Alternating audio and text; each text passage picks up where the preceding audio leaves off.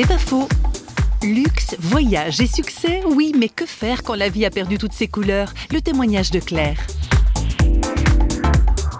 J'ai enseigné 17 ans la cuisine, j'ai pu aller dans les grands restaurants, euh, être dans des lieux idylliques, des plages de rêve aux quatre coins de la planète, insatisfait.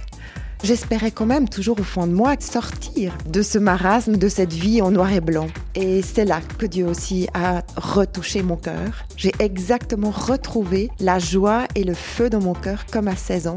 Et ce que j'ai trouvé extraordinaire dans ce chemin avec Dieu, c'est qu'on aurait pu imaginer que j'allais me priver de beaucoup de choses, puisque tout ce à quoi je tenais, c'était des plaisirs de voyage, de, de possession. Mais avec beaucoup d'humour, j'ai envie de dire, Dieu m'a amené dans d'autres rivages. C'est pas faux, vous a été proposé par Parole.fm.